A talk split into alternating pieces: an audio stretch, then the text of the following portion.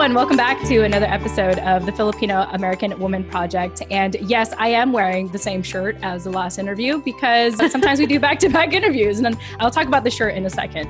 But I'm Jen Amos. I am the founder, producer, and co host of the Filipino American Woman Project. And this show would not be possible without my co host, Nani Dominguez. So, Nani, welcome back. Thank you. Welcome back, everybody. Yes, and we're excited because every time we get to do another show, it means that we get to interview another incredible person in our community. But before we get into that, I want to give some announcements as I always do. So, first and foremost, if you haven't already, pull out your phone, especially if you're already listening from your phone, you know, that might as well, and put down our number. Our number here at TIFA Project is 415 484 8329, or that's the letters TFAW as in the Filipino American woman. So, once again, that's 415 484 8329. And feel free to text us or leave us a voice message, especially if this conversation resonates with you and you want to let us know. That's our phone number. Nani and I, and I mentioned this a couple of times already on our show, but we like to set healthy boundaries with social media. And so a lot of our time now is being spent on our newsletter. So if you want to be in community with us or you want to collaborate with us or contribute to the newsletter, check out the show notes of this episode or visit tifaproject.com, tfawproject.com to sign up and subscribe to our newsletter. We'd love to have you on there. Speaking of our website, tfawproject.com, our website wouldn't be possible if it wasn't for our sponsor, Captivate. So that's the shirt I'm wearing right now. I'm going to pull it kind of over here. And Captivate is a really great podcasting platform for new podcasters who don't want to go through the hassle of putting a website together. Like they don't want to deal with coding or, or anything. And so it's a really easy way to get started. And if you are on WordPress, you could actually just use what is it? Captivate has a plugin for WordPress so that you can just add your podcast show on the website that you already have. So thank you to Captivate for being our sponsor. And if you want to get an idea of what their websites look like, again, you can check out our website, tifaproject.com. Very user friendly very mobile friendly, just very friendly, very friendly website. And of course, I always like to encourage people if you enjoy our show and you want to tell the world, we would appreciate you leaving us a five star written review. Nothing else. If you're thinking about anything less than a five star, just just don't. Just tell me. tell me. Like you can text me at 415-484-8329 and tell me why you're thinking about giving me something less than a five star. I'm just kidding, but not kidding. So would love to hear from you and really, you know, give our show that representation and share with the world, you know, why the show is awesome. And that's it. That's all the announcements I have. Nani, anything from you? Nope, that's it. Cool. All right. So with that said, let's go ahead, Nani, and introduce our guest for today.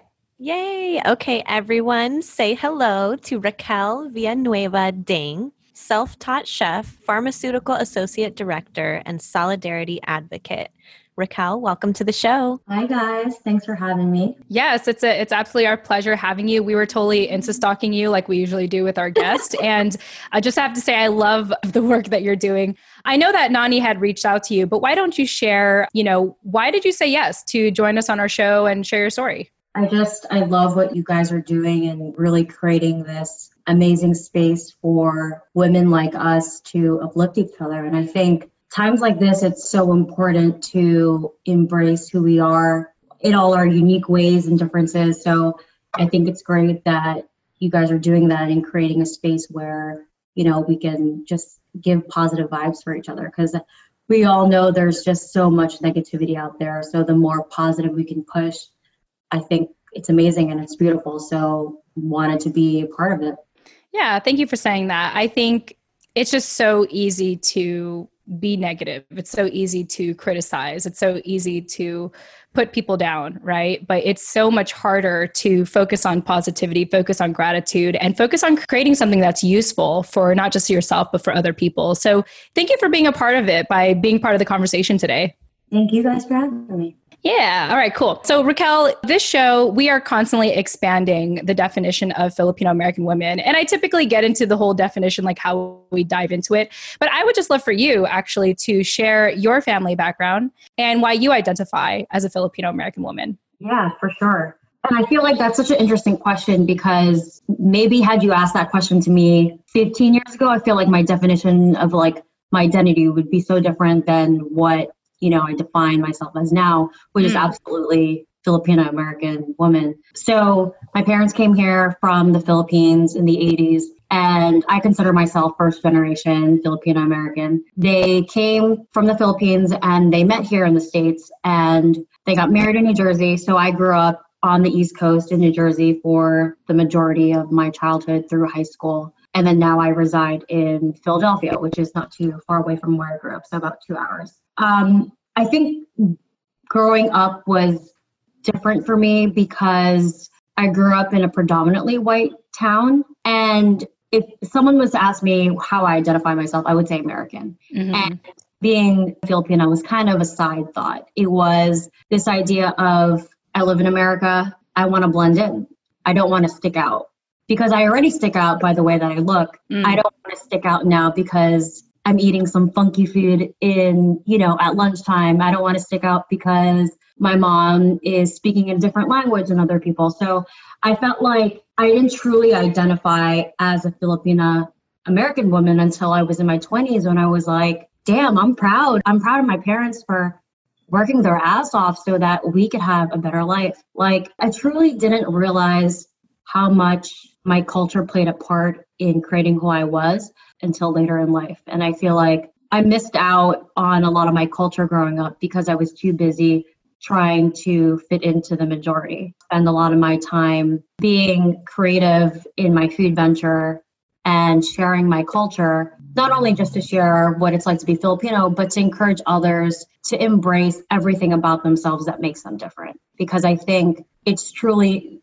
beautiful when you can appreciate how you are, you know, who you become without trying to like fit a mold, which it becomes tough, right? I feel like as women, we, you know, try to fit this mold of who we think we're supposed to be until we realize, fuck it, I'm gonna be who I wanna be. And if the world loves me, cool. And if they don't, I'm good too. So I think I've reached that point in my life where I'm happy being who I am without trying to fit any type of definition. Yeah, I think that's so powerful. It gets me to think about, you know, I think fitting in, especially starting from childhood, was a form of survival. We needed to, we needed to fit in you know we had to follow whatever our parents were you know whatever house rules they had set on us and then you know being american when you start to venture out it's like you start to realize you don't have to do that anymore or you don't have to fit in anymore and i think it's like that interesting transition of like okay do i continue to try to fit in or like i just think kind of that transitional moment where you're like okay i'm going to embrace who i am it's such a courageous act and a lot of times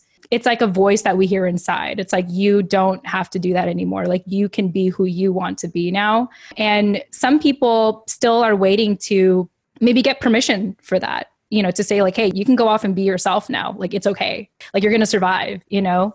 And so that's a little bit about what i was thinking of when as you were sharing your story. Yeah and i always found it interesting too as like relative to other asian american or asian groups it's interesting for Filipinos because when, you know, our parents came here or their parents, you know, depending what generation you are, they came to America already speaking English. Like they're very, you know, they speak English in the Philippines. So I feel like it's such an interesting dynamic when you think about Filipinos coming to the States because it's much easier for them to assimilate. They already speak the language. They mm.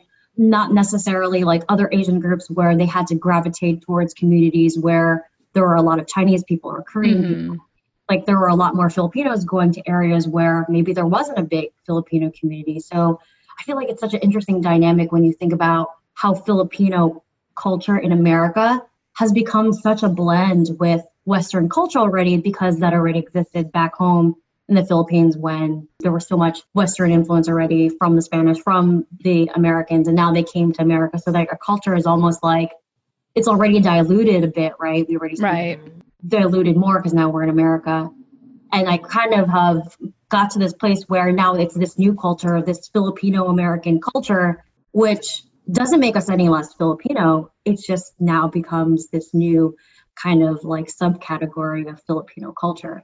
So I feel like there's also this interesting dynamic where, you know, some Filipinos come here and they kind of look, and I've experienced this, and I don't know if you guys have experienced this, where more traditional Filipinos kind of look at Filipino Americans as, oh, you're not Filipino enough.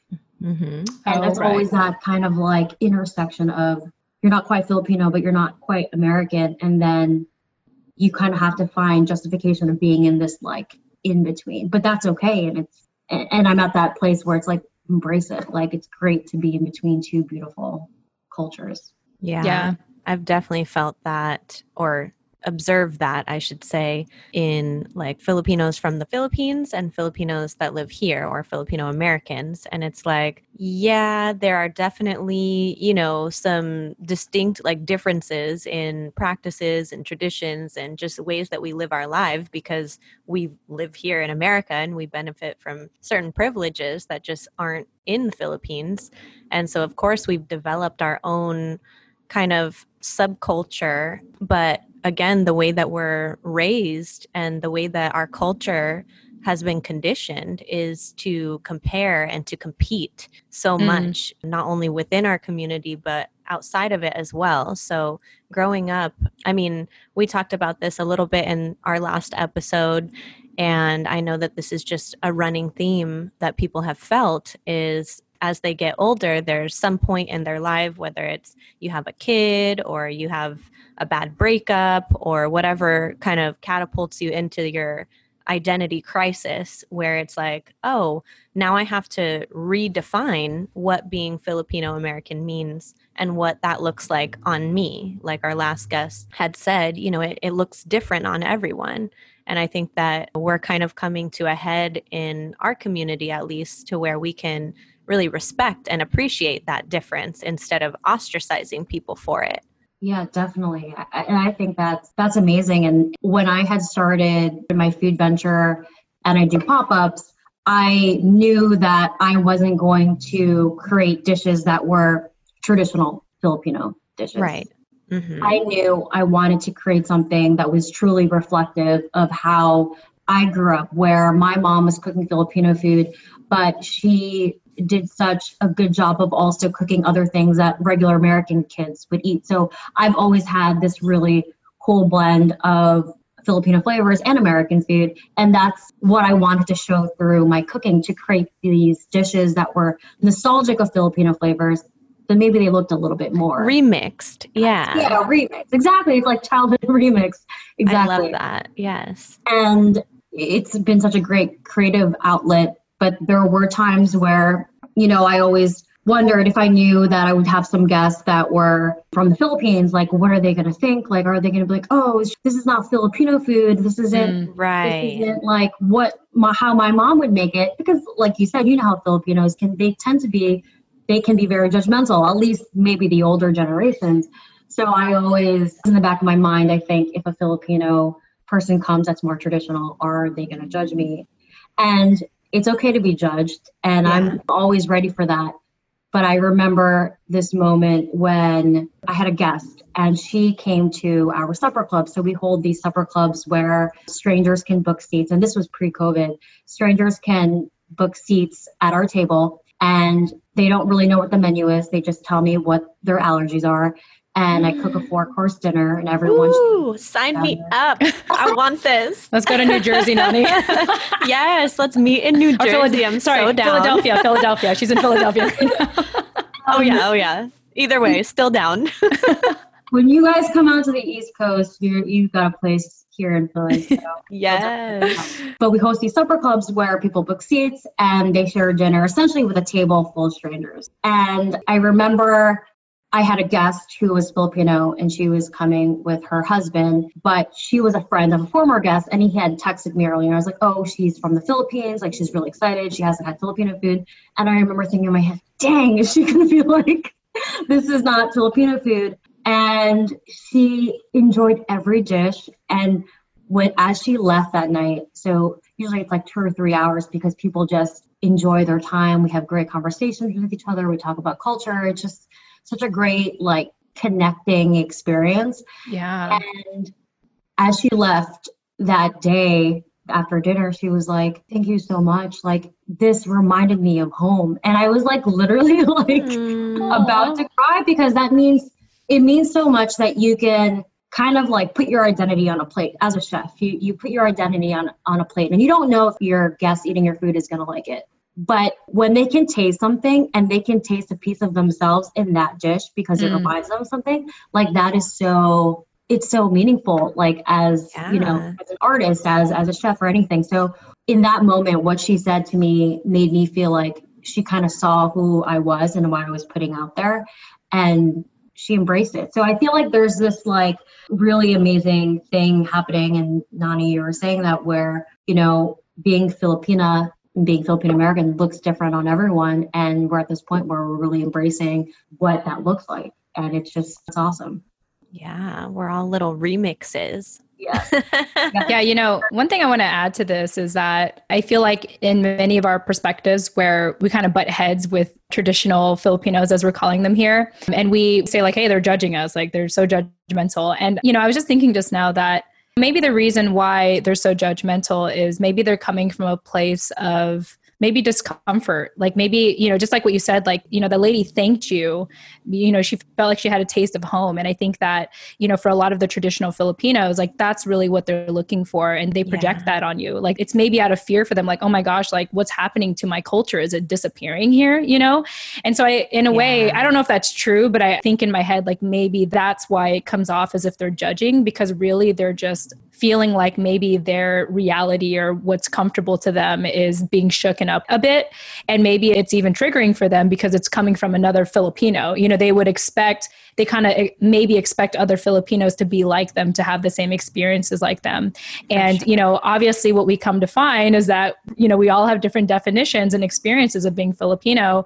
And so when I look at it that way, I feel like I can empathize with them now or i can understand them now and be like you know just like what you said raquel like it's okay to be judged. Like i'll take it right. you know because it's not it, i don't think it's even about you. It's it's their own you know discomfort like maybe feeling like like it doesn't feel like home therefore i don't feel safe or there you know therefore fill in the blank. Yeah. Yeah that's the point. Yeah. Anyway i made that up. I don't know if it's true. That's my guess though.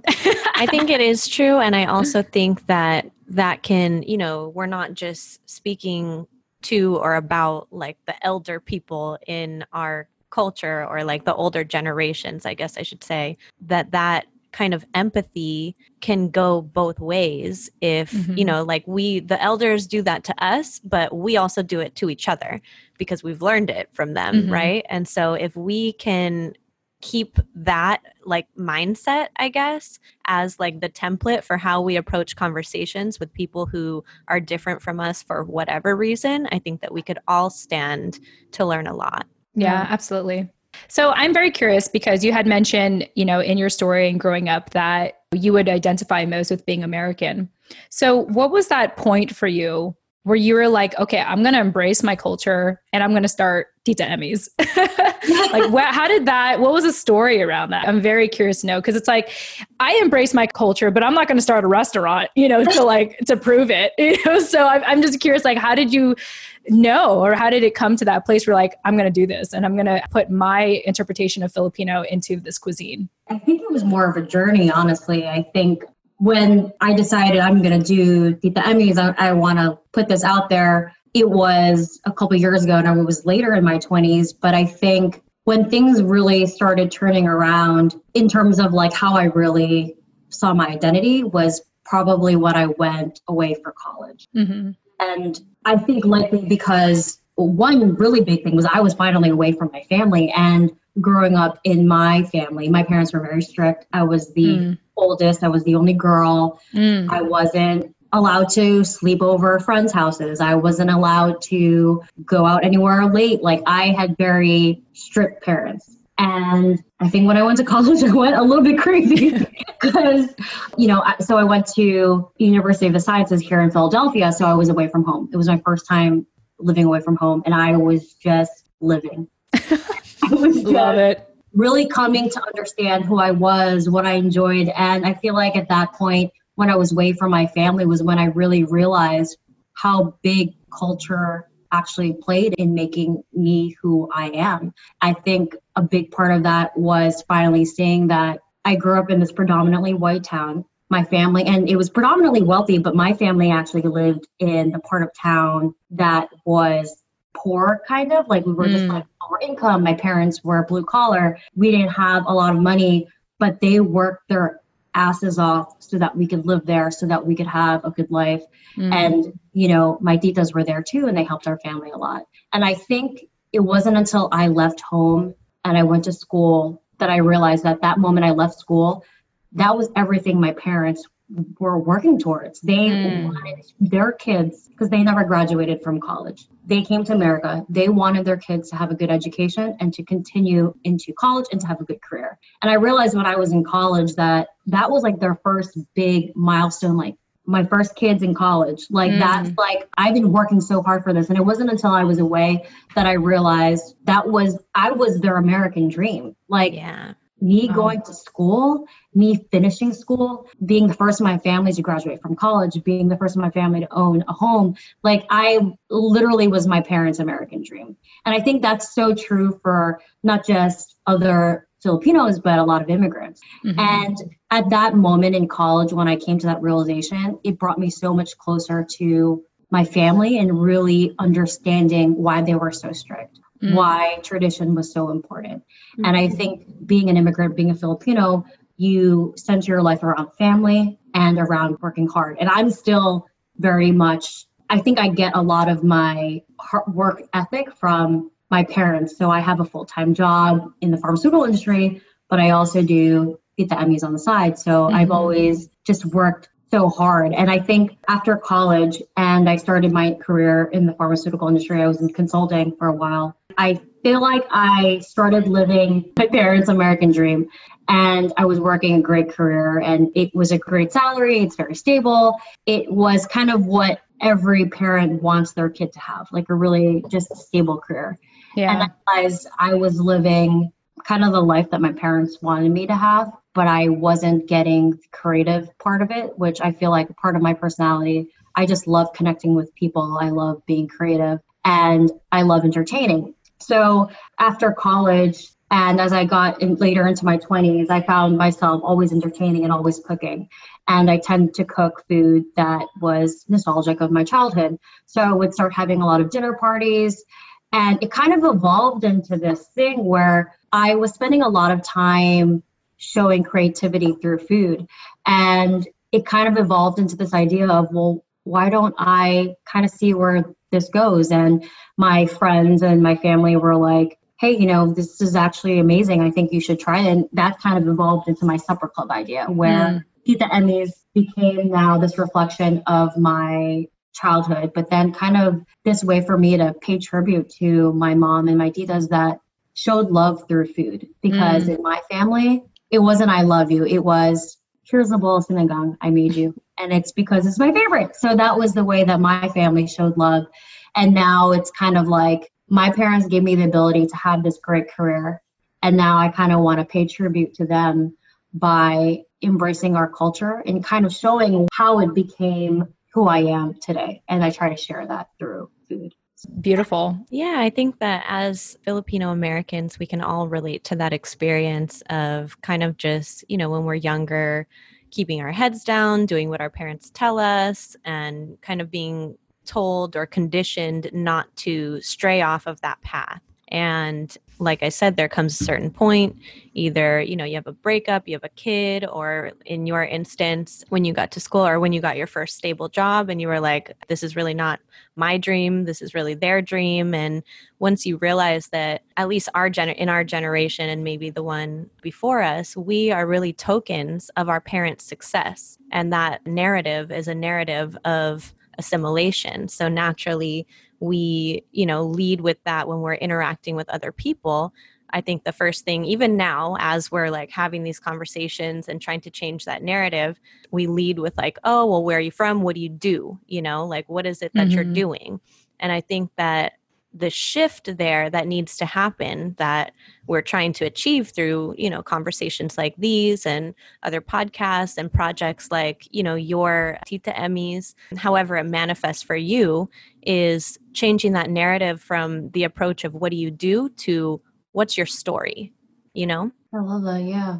Yeah absolutely. It's kind of why i've i've taken to this supper club idea you know on top of my day job because we're able to share food with our guests. But then it's that part that you can't get a traditional restaurant where you can talk about what you're eating and mm-hmm. what inspired that dish. And then there's this like beautiful moment where people who are not Filipino can say, well, you know what, this reminds me of this and, and I ate this growing up. And then there's a story that's involved and and it's so beautiful to share stories and to use food as a vehicle because it's mm-hmm. one of the few mediums that connects us all despite who you are where you're from how old you are so it's it's really great to use food to connect people so organically too especially at a dinner table yeah, I agree. I think we definitely lead with food and Filipino culture, whether you're a traditional Filipino or a remixed Filipino American or somewhere else in the diaspora. We all can connect through food. And also, these days, food is an art,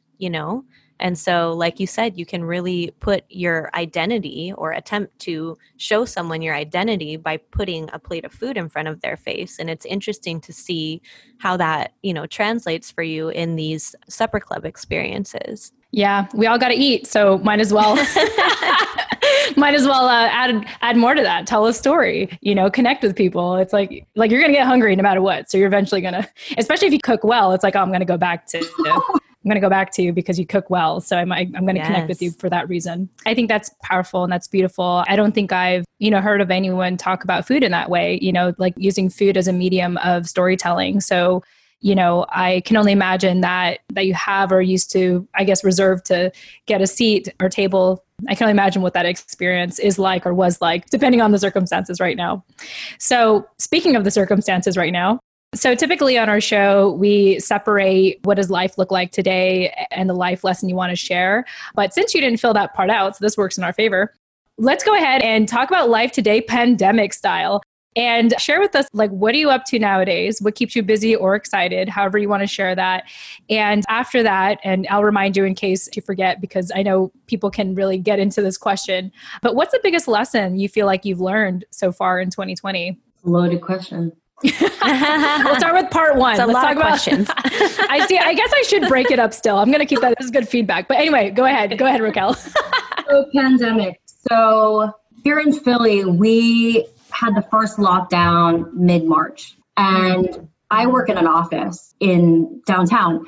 But starting mid March, I was working from home. So my day to day looks like, and more recently, I've been crushed at work. I'm literally working 12, 15 hour days and wow. just on my computer. So I need to do a better job of, of standing up. I literally just got this chair. Um, if you guys can see my office chair, I just got this chair a week ago, but I've been using for the past five months an old dining chair and my mm, old. Yeah. I need to be in comfortable. That must be painful. yeah. yeah.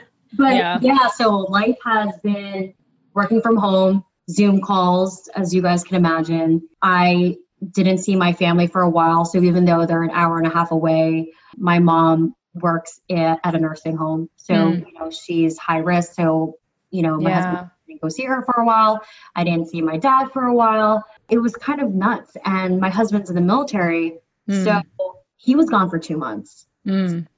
I was home with my dog for a couple months, just us, and it's been a roller coaster of emotions to say the least because you have this dynamic of working from home and kind of being separated from your family, your friends, your colleagues. So relearning how to connect with people virtually was was a challenge, I think. Mm-hmm. And then you add on now everyone's at home, you know, because of COVID. But then you add on this additional layer of the social unrest. And this is something that I felt so deep in the Philadelphia community. There's a lot of tension between POC in Philadelphia and everywhere, and really just tension between all groups, between minorities and majority. So I feel like I've been on a really uh, an emotional roller coaster, learning how to manage day to day in this virtual environment, but then also trying to understand what can I do as a member of my community to make things easier for people that are having a hard time and for everyone that's having a hard time. And I feel like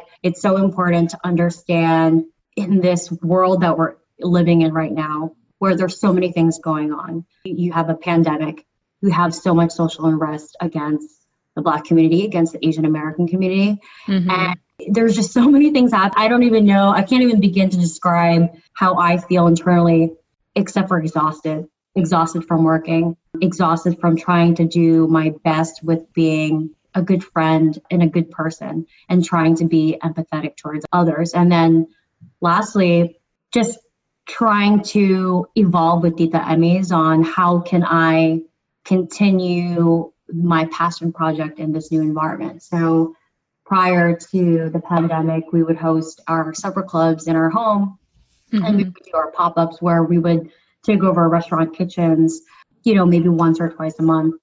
But now it's now evolved into in Philadelphia, you can't eat indoors yet. So we've been doing our supper clubs outdoors only on our rooftop, and we've now condensed it to only six guests. Hmm. So it is different, but it allows us to continue connecting with people, serving food.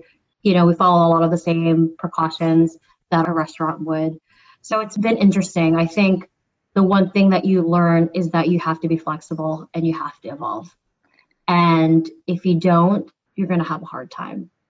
And if you have a hard time, it's okay also. Like you got to give yourself time to adapt. So it's been interesting, but definitely an emotional roller coaster.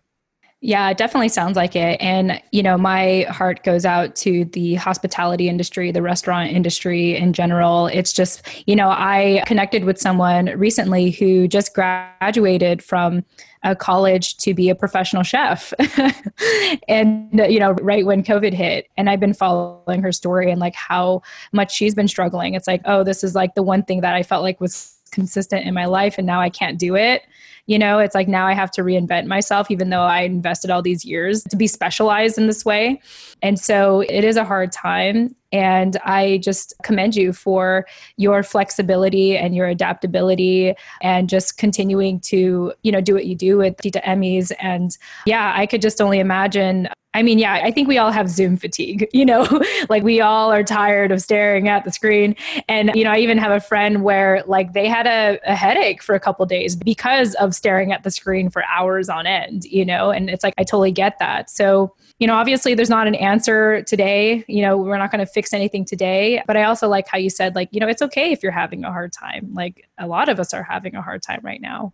So yeah. those are my thoughts are on, on that it's tough all around, uh, especially hospitality industry. And, and you say that, and I think about all the times that, you know, I scrolling on IG and I see another announcement from, you know, a restaurant in the Philadelphia community, and I'm sure you guys have too, where they're making an announcement that we have to close because they've yep. spent four or five months not making any income. So right.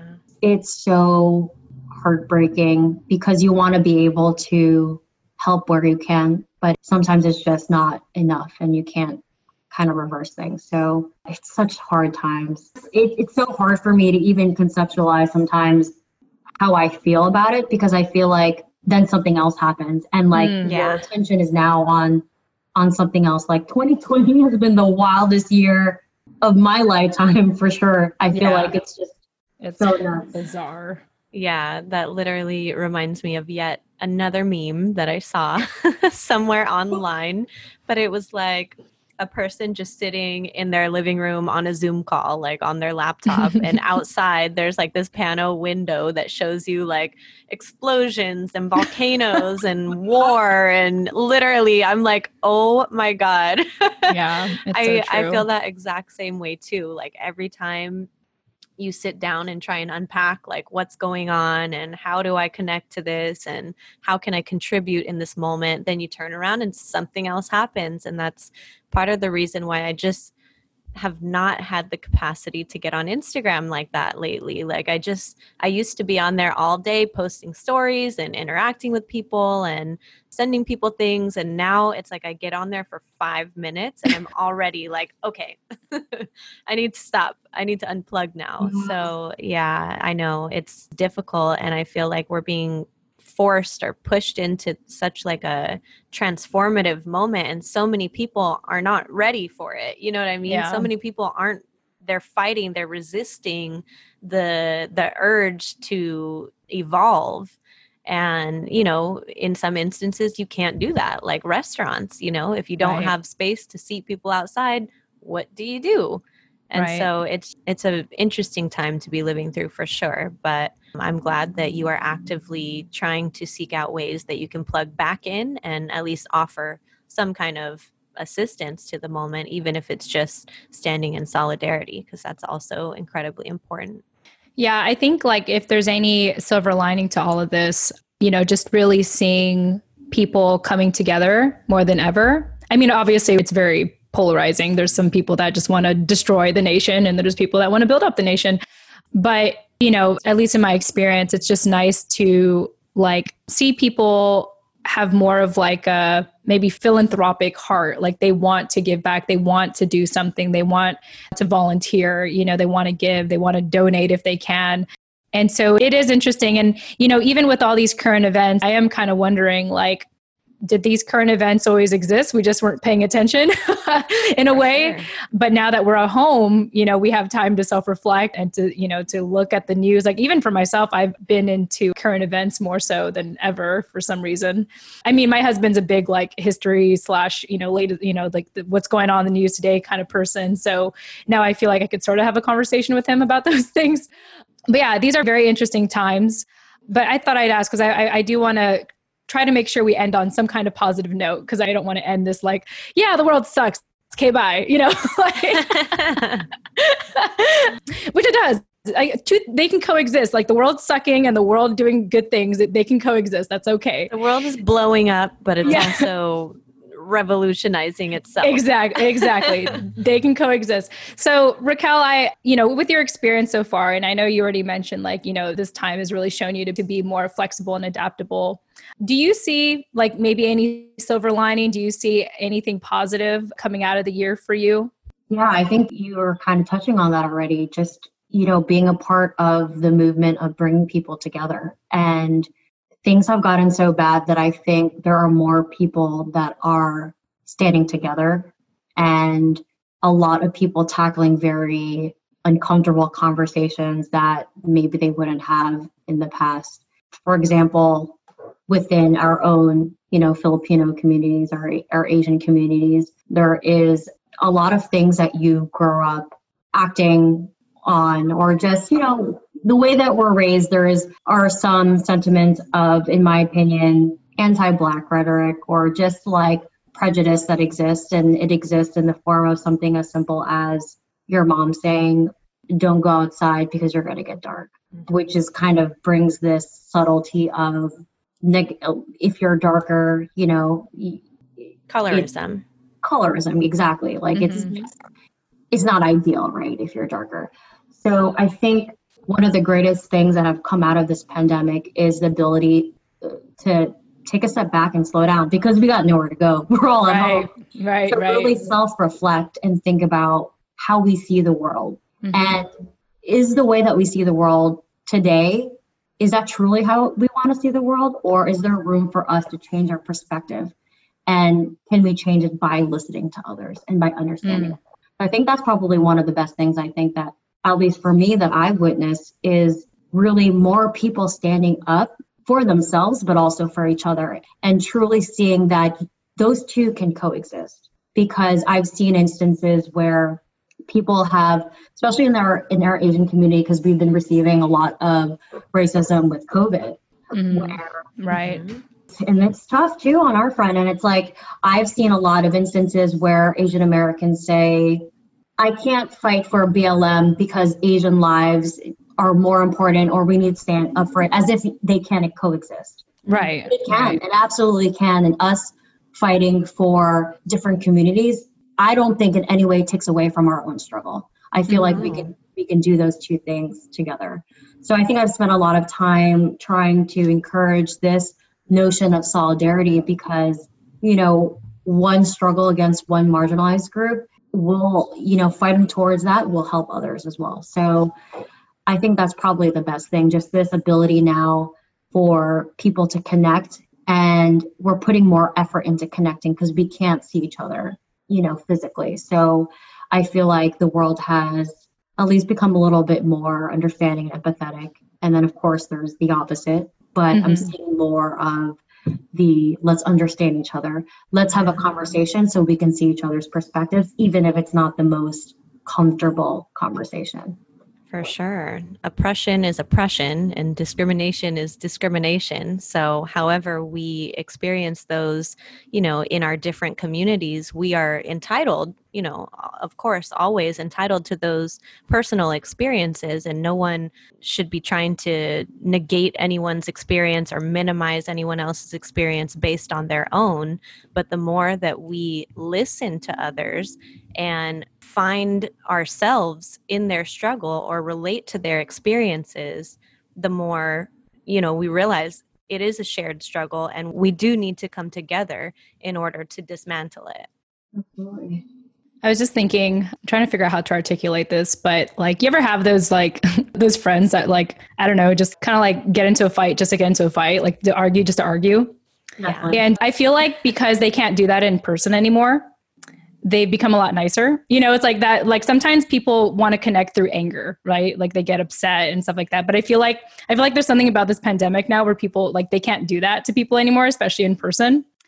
And so I think people are becoming a little nicer too. That's my hope. You know, that's my hope that with friends who have acted that way or reacted in that kind of way to people are like, "Oh, like I miss you though." You know, like I miss you and I I don't want to show it through anger anymore. I hope that made sense. but that was just No, it does. It does. I think yeah. yeah, I think you're right. I could see instances where that is probably at play. Yeah, yeah, we're we're being forced to find different ways to communicate and express ourselves. I think is what it is, and so yeah. we're seeing people, you know, get agitated in their inability to do that, which is where we see them projecting, you know, all kinds of negativity and nonsense onto other people. And then there are the people who are trying to heal themselves mm-hmm. and their communities. And those are the people that are, you know, spreading the love that's so needed right now in this moment of complete freaking chaos. Yeah, to say the least. Yeah. Yeah, for sure. Wow. Well, what a powerful conversation. Raquel, thank you so much for coming on today and sharing with us a little bit about your background and just the good work you're doing. I'm curious because, you know, Emmys is not in your name. So is that inspired by someone in your life? So, yeah, my mom's name is Ermelita. So her nickname is Emmy. So my mom's not quite old enough to be a Lola. So if I called it like so you made it Tita, yes, okay. so, I, uh, so Tita Emmy is, is after my mom. Oh, that's beautiful. How did beautiful. she react to that when you told her you were, you were going to name your business after her? Like any Filipino mom. Uh, so one of the funniest times was when, so we're not, you know, a full, we're not a restaurant where we do pop-ups and we mm-hmm. do our mm-hmm. clubs. But I remember Philly Mag had written us up in one of their articles, places mm-hmm. to eat Filipino food in Philly. And I was like, oh my God, we're not even a restaurant, but they put us in there. So I was excited. So I took a screenshot of the piece that they wrote about the, the Emmys and I sent it to my mom. Mm-hmm. And I sent her the picture. And the first thing she said to me, and this kind of, I feel like this kind of wraps up how she feels about it. She was like, You're not a chef. They wrote Chef Raquel. You're not a chef. I was like, Oh, You're like, but I'm in the article. but yeah, is, you know, we're in a magazine like, and your name, your name is in it. Like, so I feel like she low key is excited about it. low key, emphasis on the low key. low key, because you know Filipino moms can be judgmental out of love, right? Yeah, yeah, mm. for sure. But she always asks me to make her food. So can you make me this? So I feel like she's proud, even if she doesn't say, I'm proud of you. I I can feel it. So she says in her own way. Yes. Exactly. She says it by asking for food. she, she, so, she shows love through like acts and services. So yeah, I think she's um I know she's happy about it and she's proud. So that's all that's all I need. Yeah, for sure. It's like, yeah, I mean, if she's asking you for food, that says something. So that, yeah. that's enough. You know, it's like, yeah. if that's how she showed her love to you, and then now she's requesting that. Yes. Yeah, now she's requesting that of you. It's like, that's her way of saying, like, you love me, that, you know, feed me. like show yeah, me that you love me. Now that I think about it, I don't think I know any other Filipino moms who would ask their kid to make them food. right. That's so true. That's true. Yeah. My mom would not ask me to make her food. My mom would no, not ask. There'd be food on the table before I even come home. It's like exactly. how, how did you have the time to work a full-time job and have food on the table? It's like she's just magical. Yeah. Mom's a magician. moms, man. They've yeah. been like, oh, so amazed by them Yeah, for sure. May we be like them one day. May we be yes. like them one day. Well, Raquel, yeah, like I said, what a wonderful conversation we've had today. For people that want to connect with you and learn more about you, how can they find you online? I would say Instagram. So we have a I have my food page Tita Emmys, and then I have my personal page, Rack City, with a Q, since my name is Raquel. So I would Cute. say the gram is probably the easiest way to connect. Perfect. Awesome. Well, let's see. Nani, any any closing thoughts before we wrap up? No, I think that was a great conversation. Thank you so much, Raquel. Thank you guys. You guys are so chill. I hope one day I'll meet y'all in person. Yes, yeah. when we well, come to Philly for a yeah. supper club experience. Yeah, for real. You guys uh, to Philly. Have you guys? Have either of you been here? I have no, not. No, I I did. So I'm in I'm in Virginia Beach, and my husband and I we drove up to. Was it my no? Maybe it was my. No, it was my mom. Oh my god, it was my mom. Okay. Speaking of moms, so we were we were on a road trip. laughing now. We were on a road trip to like Canada. It was like a full week. I, I told Nani about this like episodes ago. Yeah. yeah. we went on this road trip. It was the first time like I spent like 24 7 with my mom in like forever. Wow. So that was interesting. But anyway, we went all the way up to Canada to see family up there. Like, okay, this is what happened. Cause like my sister has a sh- had a show in New York. That's where she lives. She's like, I'm performing in New York, you know, comes down support. And I was like, okay, cool. This is just going to be a weekend thing. So like my mom messages me. She's like, "Hey Jen, I booked a flight to your place a week before the play so we can go on a road trip." Like she already booked it. she just invited herself. Yeah. I was like, "Okay, mom." So we did that for a week. That was great. I normally don't confide in my husband in certain things, but when I was on that road trip, I did. I was like, honey, I need you right now. So he was very like, wow, this must be serious if you're gonna like talk to me right now. You're like, like I'm about to rip my eyeballs out of their sockets. he's like, he's like, you miss me right now. it was really funny. Hilarious. But anyway, so we we did this week long road trip, and then we saw my sister's performance. And on the way down, we went, we dropped by Philly because we wanted to. Man, I'm like totally forgetting what that one tourist spot is, but we did drop by there for like a minute. and, hmm? Did you get cheesesteaks or something? No, I, I have to. Oh my god, I have to like, like scroll back through my pictures. But we went to like some historical like place, like historical the spot. Liberty Bell, probably. I'm guessing. The Liberty, yes, thank you. Okay, we went. Yeah, we went. To, thank you. See, okay, so we went to the Liberty Bell, and like, like, here's the thing, like, like my mom, she doesn't care about history. She just likes taking pictures. So, oh, yeah. like, so like we were like, I think we were in New York, and we were driving, you know, from New York to Philadelphia, and like, I just remember, like, my mom was like, I want to see the Liberty Bell, and I was like and and it was like hours away. Like I, I forgot, I don't know how long the hours were, but I had a feeling that it probably would have closed by the time we showed up. And I was like, "No, mom, we're not going to make it." She's like, "I want to see the Liberty Bell," and I was like, "Okay." So no, like you know, I'm driving. Persistent. oh, trust. Okay, so this is what happened. So we go we go to the Liberty Bell, and and like my mom knows nothing about the Liberty Bell. Okay, she, lo- she knows Jack. About, I love you, mom. She knows Jack about the Liberty Bell, but she wanted to go to this Liberty Bell. So and by the time we got there there was like 10 minutes left. Okay. It was like 10 minutes left to like actually go inside. I was driving. I didn't know where parking was. So I dropped off my mom. I was like, okay, mom, like, you know, go. She's like, where is it? I was like, I don't know. There's the tourist thing. Like, go there. so then she goes there and like I drive all this way. I don't get to see the Liberty Bell. Like, I don't get to see it like at all. But like she she managed to make it in. Like I think like five minutes left. Wow. Take her photo. yeah, she took her photo.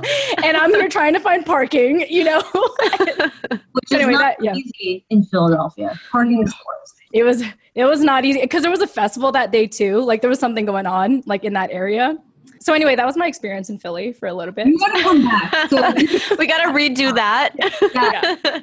One yeah. weekend, I'll take you guys to where all the best places to eat and then I'll cook for you too. Yes. Yes. Okay, cool. Cool. That would be fun. When we can reconvene with doing we we're going to try and do like maybe an annual in-person like event for the TFAW project, which we started yeah. last year, but now with COVID, COVID, and everything, that's probably not going to happen for a while. But whenever those restrictions are lifted, I think that's a great idea. I'm yeah. very, very down for that. I would love that. You guys are And we awesome. can skip the lib- we can skip the Liberty Bell, Jen. No, I want. that's the thing. I want to see the Liberty Bell. okay, we can go to the Oh, Liberty Bell. my mom took she's like here's all the photos and i was like ugh. i was just so jealous i was like i was like i care more about history than you do you know and like you just and I don't even know why we're here. yeah i was like i like we had to pay a toll you know like we we, did, we went through all this like all these loops like or whatever just to get there all these obstacles and and Oh, then i didn't get to see like a minute of it you know That's so hilarious. yes i do want to go back and i want to i want to see the liberty bell so we're gonna other things. There's a bunch of cool stuff you guys would love in Philly. So yeah Yes, cool cool i let's love do it. it. Awesome. Well, I didn't realize we were still recording, so let me go ahead and. Oh yeah. Me neither. no, that'll be this will be fun to keep in, in the recording. No, I love it. I'm just this is me venting. I love you, mom. She listens to my stuff, and that's the funny thing too. Is like I, I talk about my mom a lot, like in a lot of things, like like other shows, and I'm very transparent about her. And then I share it with her, and she's like, "Oh, that was a good interview," and I was like, "You don't have like anything to You're say like you're not it." offended? No. Yeah, I was like, you're, it's like that's how that's why I love my mom. Like Yes. that's why like I just her resiliency or I don't know, I don't know if it's just like selective hearing or something, but I love her for that because I could never hurt her feelings. Therefore, Yeah. no one can hurt her feelings, you know, and I, I well, don't have just to to worry about clarify, we're not talking smack about no. Auntie. okay, we love you, Auntie. yeah, we love, we love her. It just she's just fun to talk about. She's just she's a caricature for sure. Yes. So Yes. But uh, awesome. Well, this was a fun conversation. Raquel, thank you again so much for being on our show. And Nani, thank you for co hosting with me as always. yes, thank you, Raquel, for sharing with us and contributing to our project. thank you guys so much. This was awesome. I had fun talking with you guys. This is so chill. Yes. So glad to hear that. That's always like a, a good thing to know. It's like, yes, it was, we were chill, we were easy. To our listeners, thank you again so much for listening. And if you want to engage with us or you want to connect with Raquel, you can see all that contact information in our show notes of this episode or visit our website, tfawproject.com. With that said, thank you all so much. And we look forward to speaking with you in the next episode. Tune in next time.